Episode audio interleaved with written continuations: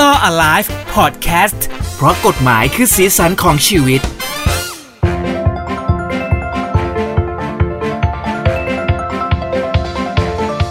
ขอต้อนรับเข้าสู่หูดีพอดแคสต์นะครับ กับ Law Alive เพราะกฎหมายคือสีสันของชีวิตนะฮะ อยู่กับผมเจพัสวัฒน์นะครับ แล้วก็คุณชนายชาติด้วยนะคะสวัสดีครับ ผมชาติชาติพรบารมีครับ สวัสดีคุณผู้ฟังทุกท่านครับ กลับมาพบกันเช่นเดิม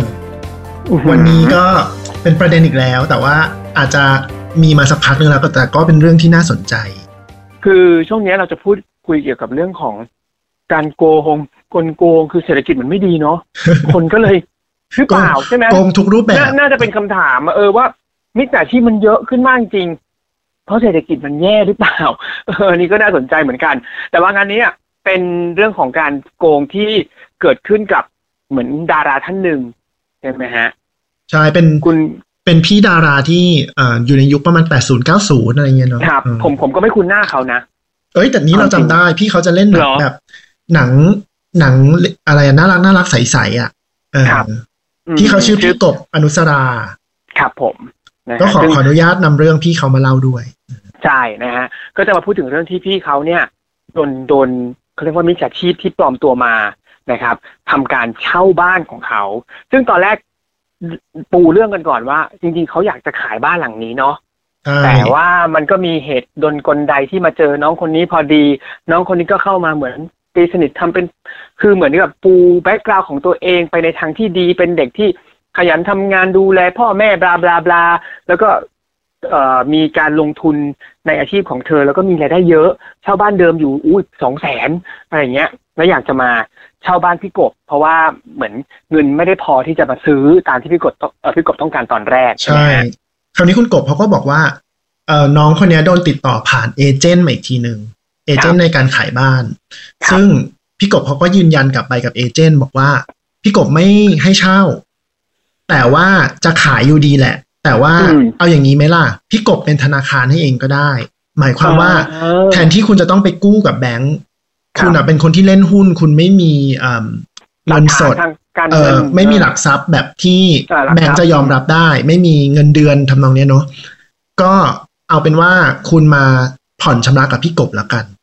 อืมโดยที่พี่กบบอกว่าเงื่อนไขก็คือตอนแรกบอกว่า งั้นวางเงินห้าล้าน แล้วก็ผ่อนรายเดือนไป ครับ เด็กคนนี้ก็บอกว่า เอ้ยไม่มีขอแค่ล้านเดียวได้ไหม แล้วก็จะอืมผ่อนเดือนละสามแสนครับ ซึ่งเอาจริง ๆ แล้วว่าพี่กบใจดีมากเลยนะพี่เจ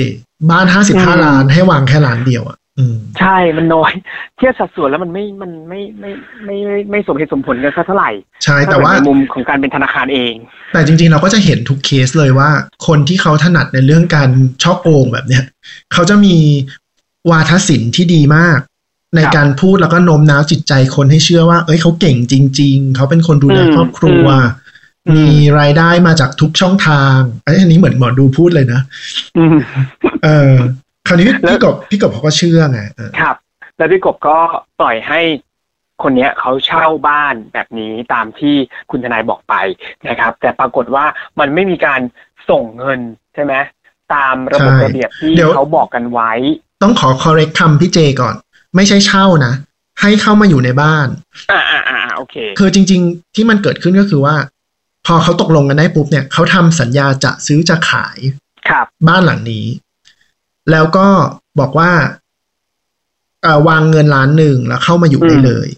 แล้วก็ผ่อนไปเรื่อยๆจนถึงวันที่คุณมีเงินพร้อมที่จะซื้อแล้วแหละ ครับ ก็จะไปจดทะเบียนโอนกรรมสิทธิ์กันทีหลัง พี่กบอืมก็จะได้สามแสนไปเรื่อยๆทุกเดือนอย่างเงี้ยคปรัราบกฏว่าความใจดีของพี่กบก็คือให้เขาเข้ามาอยู่ งวดแรกล้านหนึ่งก็ยังไม่ได้ด้วยนะ ได้แค่สามแสนแรกเลยความตลกเนี่ยคือตรงนี้แหละ ใช่ แล้วตั้งแต่มาอยู่เลย ไอ้เงินล้านหนึ่งนี่ก็ดีเลย์มีการออกเช็คแล้ว ออกเช็คล้านหนึ่งออกเช็คสามแสนอีกสองเดือน เช็คทั้งหมดอะอืมก็ดีเลย์การชำระเงิน ปัจจุบันก็อืมยังได้ไม่ได้ไม่ครบด้วยซ้ำอะ อืมอืมนะฮะ แล้วทีนี้คำถามก็คือ เขาอยู่ในบ้านพี่กบเลย ใช้ใช่ชีวิตเหมือนเจ้าของบ้านเลย แต่จะทำไมพี่กบถึงไม่สามารถเอาตัวคนคนนี้ออกมาจากบ้านของตัวเองได้ ถูกต้อง อันนั้นอะ ก็เป็น ไปด้วยเหตุผลของกฎหมายเลยครับ เมื่อกี้ที่เราปูข้อได้จริงให้คุณผู้ฟังทราบก็คือว่า พี่กบเป็นคนอนุญาตให้เขาเข้าไปอยู่ในบ้านหลังนี้ ตามอืมสัญญาจะซื้อจะขายอืมการเข้าไปแบบนี้ เรียกว่าให้เขามีสิทธิครอบครองบ้านแล้ว มันคล้ายๆ กับกรณีการเช่าเลยครับพี่เจครับผู้ผู้เช่าก็เหมือนกันแม้ว่าไม่ได้เป็นเจ้าของกรรมสิทธิ์แต่ว่าภายใต้สัญญาเช่าก็เป็นผู้ที่มีสิทธิครอบครองในบ้านหลังนั้น ห้องห้องนั้นอย่างเงี้ย หรือที่ดินครัจุบดนั้นก็แล้วแต่นะครับ คราวนี้พอเป็นอย่างเงี้ยกฎหมายเขาจะให้ความคุ้มครองผู้ที่มีสิทธิครอบครองเอ่ออยู่เหนือกว่าเจ้าของกรรมสิทธิ์ครับ ถ้าเกิดว่าไอ้คนเนี้ย แม้ว่าจะทำผิดสัญญานะ ไม่จ่ายเงินเลย ไม่จ่ายค่าเช่าเลย ไม่จ่ายค่างวดแบบพี่กบเนี่ยเลย อืม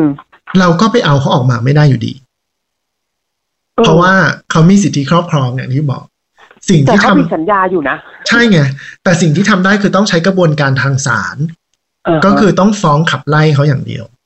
ครับ กระบวนการมันก็จะคือว่าให้บอกเลิกสัญญา จะซื้อจะขายฉบับนี้ที่พี่กบทำกับผู้ซื้อผู้จะซื้คอรับแล้วก็ริบเงินไอ้ตัวมัดจำอะที่เขาจ่ายเอาไว้แล้วเลยนะครับ แล้วไปฟ้องขับไล่กับศาลบวกกับเรียกค่าเสียหายที่เกี่ยวข้องที่เกิดขึ้น มันก็จะเป็นคดีแพ่งไปนะครับ เนี่ยนี่นี่นี่คือกระบวนการเดียว แต่พี่เจเคยได้ยินไหมไอ้พวกแบบว่า ล็อกได้ไหมหรือว่าอะไรอย่างเงี้ย เออ ไม่มีประเด็นหนึ่งที่เกิดขึ้นก็คือ ค่าน้ำค่าไฟอะ เดือนละหลายหมื่นเลยนะ ที่พี่กบเออเล่าให้ฟังทำไมพี่กบถึงไปจ่ายให้เขาทำพี่กบเป็นคืคนอใจดีเหมือนหน้าเออของทำไมพี่กบทำไมทำไมทำไมไม่ปล่อยให้ตัดให้มันขาดอะไรอย่างนี้ไปเลยหรือแบบ เป็นนึกออกไหมเขาก็ไม่สามารถจะอยู่ได้แล้วอะแค่นั้นน่ะ ถูกครับ คนคนในรายการที่ดูก็คือ เออ ก็มีคนความงงอยู่เหมือนกันว่าทำไมล่ะครับ แต่อันนี้ต้องต้องบอกคุณผู้ฟังให้ clear นะ เดี๋ยวชาติจะค่อย ๆ บอก อืมถ้าเกิดว่าเป็นกรณีมิเตอร์น้ำไฟนะครับ ครับ ถ้ามันเป็นมิเตอร์น้ำไฟในชื่อของพี่พี่กบอะเจ้าของบ้านอยู่แล้วครับอันเนี้ยไปขอตัดน้ำตัดไฟได้ครับเพราะมันเป็นกรรมสิทธิ์ของเราครับนะแต่ถ้าเกิดเราให้บ้านเขาไปแบบไม่มีมิเตอร์ หรือโอนชื่อมิเตอร์ไปเป็นชื่อเขาแล้วอะมอันนี้ไปตัดไม่ได้นะอืม ถ้าไปตัดเนี่ยถือว่าทำให้เสียทรัพย์เลย เพราะมันเป็นทรัพย์ที่เป็นกรรมสิทธิ์ของเขาของเขาอืมอันนี้ทำไม่ได้นะครับอืมคราวนี้ในสัญญาพวกเนี้ย พวกสัญญาเช่า หรือว่าสัญญาจะซื้อจะจะขายแต่ให้เขาเข้าไปอยู่ก่อนเนี่ย เทคนิคที่ดีที่สุดคือคุณต้องเขียนเอาไว้เลย ว่าในกรณีที่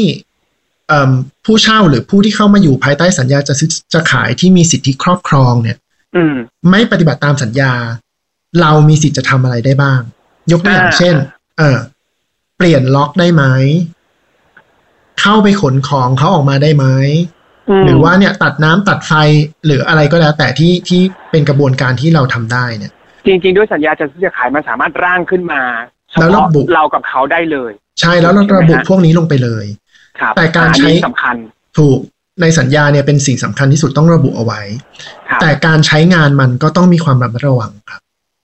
ยกตัวอย่างเช่นอะมิมิเตอร์เมื่อกี้ผมพูดไปแล้ว ว่าต้องเป็นชื่อเรานะครับอันที่สองคือเรื่องล็อกเนี่ยครับ อ่า สมมุติว่าเอาเป็นประตูห้องคอนโดแล้วกันเนาะถ้าเราเขียนเอาไว้แล้วเนี่ย เราเปลี่ยนไอ้ตัวลูกบิด หรือหรือตัวล็อกดิจิตอลก็แล้วแต่เนี่ยเราทำได้ครับนะครับ แต่ถ้าเกิดว่าสมมุติว่าผู้เช่าหรือคนที่เข้าไปอยู่เนี่ย เขามีการติดอุปกรณ์เพิ่มเติมของเขาเอาไว้ แม้จะเขียนในสัญญา เราก็ไปตัดอุปกรณ์เขาไม่ได้นะ อ๋อโอ้โหเออเออมันซับซ้อนมันเป็นนะมุมของกฎหมายจริง ๆ เพราะฉะนั้นถ้าเกิดว่าแล้วถ้าเกิดเราร่างทุกอย่างให้มันครอบคลุมไปอีกอะครับ อันนั้นไม่ได้หรอกพี่เจมันต้องร่างไว้ไหมครับก็ไม่ได้ครับเพราะว่ามันถือว่ามันเป็นกรรมสิทธิ์ของเขา มันเป็นทรัพย์ของเขา ถ้าเราไปตัดไปทำลายปุ๊บอะมันคือการการทำให้เสียทรัพย์ เราจะมีความผิดอาญาทันที อันเนี้ยเวลาเวลาใช้ต้องระวัง อีกข้อหนึ่งก็คือว่าสมมุติเราเขียนไว้ในสัญญาแล้วว่า ถ้าเกิดเขาเอิ่ม ผิดสัญญาเราเปลี่ยนล็อกได้ครับ ต้องระวังด้วยนะ ถ้าเกิดในบ้านอะ มันยังมีคนอยู่ ไม่ว่าจะเป็นตัวเขาเองหรือว่าเป็นญาติพี่น้องเขายังอยู่ แล้วเราไปเปลี่ยนล็อกแล้วเขาออกไม่ได้อะ แปลว่าเรากักขังหน่วงเหนียวเขานะเฮ้ยเออ ย้อนแย้งและซ้ำซ้อนมาก ถูก อันนี้ต้กัองระกาวัรงโดนโกงทำก็ไม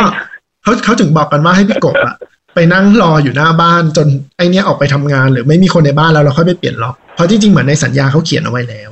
อ๋อแต่ปัจจุบันเนี่ยเขายังไม่ยอมออกจากบ้านแต่มันไม่ออกไงเอเอออประเด็นคือไม่ออกแล้วยังจ้างบริกงบริการดเหมือนใครไม่รู้ เข้ามาเฝ้าในบ้านอีก และและอีกอันหนึงสมมติในสัญญาเขียนเอาไว้ว่า คุณสามารถไปขนของเขาออกมาได้ ไม่ใช่คุณทำเหมือนในละครนะครับ ที่แบบขนแล้วก็โยนเอาไว้ตามฟุตบาทอย่างเงี้ย ไม่ได้หน้าไม่บ้านได้หน้าบ้านไม่ได้ไม่ถูกต้อง อันนี้ก็จะโดนทำให้เสียทรัพย์เหมือนกันเดี๋ยวทรัพย์สินเขาเสียเสียหายหรือโดนขโมย อืมหน้าที่คุณคือต้องขนแล้วเอาไปเก็บไว้ในที่ปลอดภัย แล้วแจ้งให้เขาทราบครับว่า เราเอาไปไว้ที่ไหน เสร็จแล้วอืมต้องบอกให้เขามาเอาอะในระยะเวลาที่เรากำหนด เช่น มาเอาภายในเจ็ดวันครับเอ่อ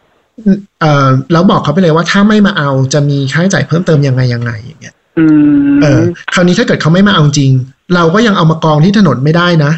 เราต้องรักษารักต้องรักษาไว้ต่อไปเฮ้ยใช่ แต่ว่าเรามีสิทธิ์คิดค่าเสียหายที่เกิดขึ้นจากการนั้นๆแล้วไงนี่มันไม่เกินไปสำหรับคนที่โดนโกงเหรอครับ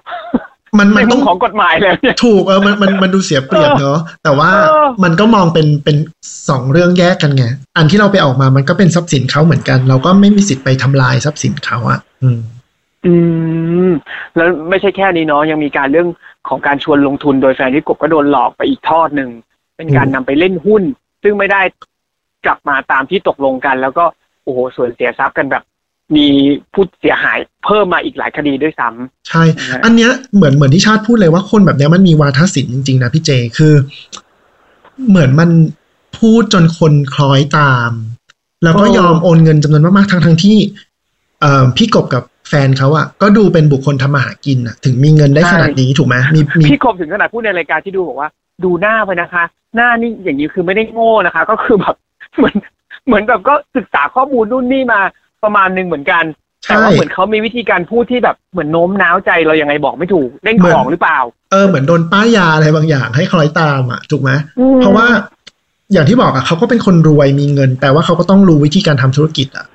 ใช่แต่อันเนี้ยมันมันเหมือนโดนอะไรบางอย่าง ก็จากการลงทุนเนอะก็เหมือนที่พี่เจบอกก็เป็นการลงทุนในหุ้นเอ่อบอกคนนั้นบอกว่า จะเข้ามา trade ใน port ของแฟนพี่กบเลยอือะม แล้วแฟนพี่กบก็อนุญาตด้วย ให้เขาเข้ามา trade หุ้นใน trade ใน port ของตัวเองครับมูลเอ่อจำนวนเงินที่สูญเสียไปก็ประมาณหกจุดเจ็ดล้านบาท อืมไม่ใช่น้อยนะเนี่ยเออแล้วเขาก็บอกว่าจะคืนให้เท่านี้สรุปไปไปมาๆก็คือไม่ได้คืนก็เลยใช่ติดเป็นหนี้กันอยู่ตอนนี้ทั้งอัหนมดเนี้ยทั้งมวลอันเนี้ยความผิดก็ชัดเจนว่าเป็นกรณีช่อโกงก็คือครับเอ่อปกปิดหลอกลวง แล้วก็ทำให้เกิดความเสียหายกับผู้ถูกหลอกลวงอะนะครับครับในในเชิงทรัพย์สิน แล้วก็เข้าใจว่าการชวนลงทุนหรือการหลอกลวงเหล่านั้นน่ะมันเกิดทางเอ่อโปรแกรมโปรแกรมไลน์บ้างแหละ หรือว่าทางคอมเอ่อทางคอมพิวเตอร์ทางมือถือแบบเนี้ย เพราะฉะนั้นก็จะผิดพรบคอมเหมือนกันมก็คือหลอกลวงผู้อื่นด้วยข้อความอันเป็นอันเป็นเท็จหรือว่าปลอม แล้วก็เอ่อเกิดความเสียหายกับบุคคลนั้น ๆ นะครับ ครับ เพราะฉะนั้นก็ ไอคนคนเนี้ยก็จะมีความผิดสองแนวแล้วนะ แนวแรกคือเรื่องไอตัวสัญญาเช่าสัญญาจะซื้อจะขายบ้าน ครับ อันนั้นก็ผิดเรื่องสัญญาก็เป็นคดีแพ่งไปใช่ไหมครับอืมอืมในส่วนเนี้ยที่ชวนลงทุนก็จะผิดช่อโกง แล้วก็ผิดพรบคอมก็จะเป็นคดีอาญาเมื่อกี้เรายังไม่ได้พูดประเด็นหนึ่งพี่เจสำคัญมาก ครับ เรื่องเช็คครับ อืมเออจำได้ไหมที่เราบอกว่าเขาออกเช็คให้สามสี่ฉบับนี่แหละ เออ อืมอืมอืมอืมใช่ครับ จริง ๆ ตรงนี้ก็เป็นประเด็นที่ดีนะครับว่าเอ่อเวลาทำสัญญาเนี่ย เราก็ควรให้เขาออกเป็นลักษณะเป็นเช็ค เพราะเช็คเนี่ยมันเป็นหลักฐาน ที่ถ้าเกิดว่าเช็คเด้งปุ๊บ มีความผิดทางอาญาเกิดขึ้นเลยอืมเพราะฉะนั้นในกรณีเรื่องบ้านอะ พี่กบสามารถฟ้องในเรื่องเช็คเด้งนี้ได้ด้วย ครับ แต่ที่จะบอกก็คือว่า ไอ้เรื่องคดีเช็คอะมันมีอายุความ ครับ ก็คือว่าต้องฟ้องภายในสามเดือน นับจากเช็คเด้ง อืม เออ เช็คเด้งก็คือ เราต้องเอาไปขึ้นเงินก่อนนะ แล้วมันเด้ง เออครับแต่อันเนี้ย คนนี้ก็มีวาทศิลป์อีกว่า พอถึงระยะเวลาขึ้นเงินก็ขอเลื่อน เลื่อนเอหนึ่องอย่าเดือเพิ่นงไปขึ้นเงินนะ อ่า จนปัจจุบันก็คือยังเลื่อนอยู่ครับเพราะฉะนั้นตามกฎหมายเนี่ย ถ้าเกิดว่าเราอะถึงเวลาขึ้นเงินแล้วเราไม่ไปขึ้นเอง แล้วณขณะนั้นจริง ๆ มันมีเงินอยู่ในบัญชีอะครับ เราจะฟ้องไม่ได้ด้วยนะ เพราะถือว่ามันเป็นความผิดของเรา เดี๋ยวเราตามดีกาเราจะแพ้ได้อ่าเพราะว่าเราไม่ทำหน้าที่ของเราในการเอาเช็คไปขึ้นเนี่ย แต่เราอะอืมเกิดไปเชื่อไอ้คนออกเช็คว่าเขาไม่มีเงิน ครับอืมเออ อันนี้สำคัญมาก อันนี้ก็ต้องฝากแล้วก็ติ๊กเอาไว้เลยสำหรับข้อนี้เรื่องของใช่การขึ้นเช็ค เรื่องนี้ก็เนี่ยมันมีหลายหลายแง่มุมให้คุยเนาะสนุกดีใช่ชัดชัดบอกนิดนึงว่าจริง ๆ พี่กบเนี่ยยังโชคดี เพราะว่าเขายังมีตัวบ้านอยู่ไง กับที่ดินครับซึ่งอันเนี้ยสู้กันยังไงก็แล้วแต่พี่กบชนะอยู่แล้ว เพราะมันคือมกรรมสิทธิ์พี่กบ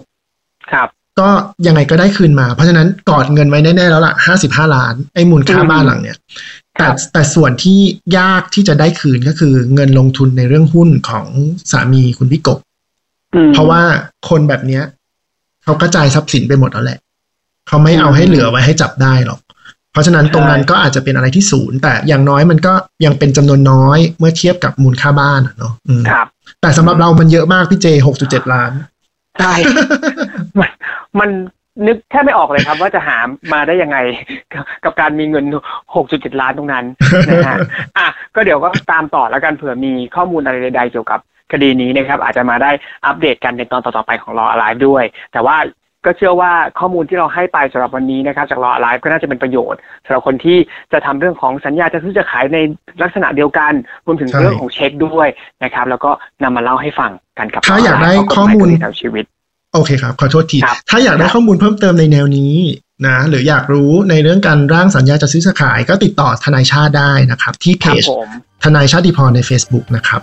ครับผมหรือว่าจะคอมเมนต์ไว้ทาง YouTube ก็ได้นะครับ หรือหูดีพอดแคสต์ตรงนี้ก็ได้ วันนี้หมดเวลาแล้วนะครับ เจอกันใหม่ในครั้งหน้านะครับ แล้วก็จะนำประเด็นต่างๆมา พูดคุยกันอีกรอบแบบนี้นะครับ กับ Law Alive เพราะกฎหมายคือสิ่งของชีวิตทางหูดีพอดแคสต์นะครัถูบกต้องครับ เจอกันครั้งหน้าครับ สวัสดีสครับวัสดีครับ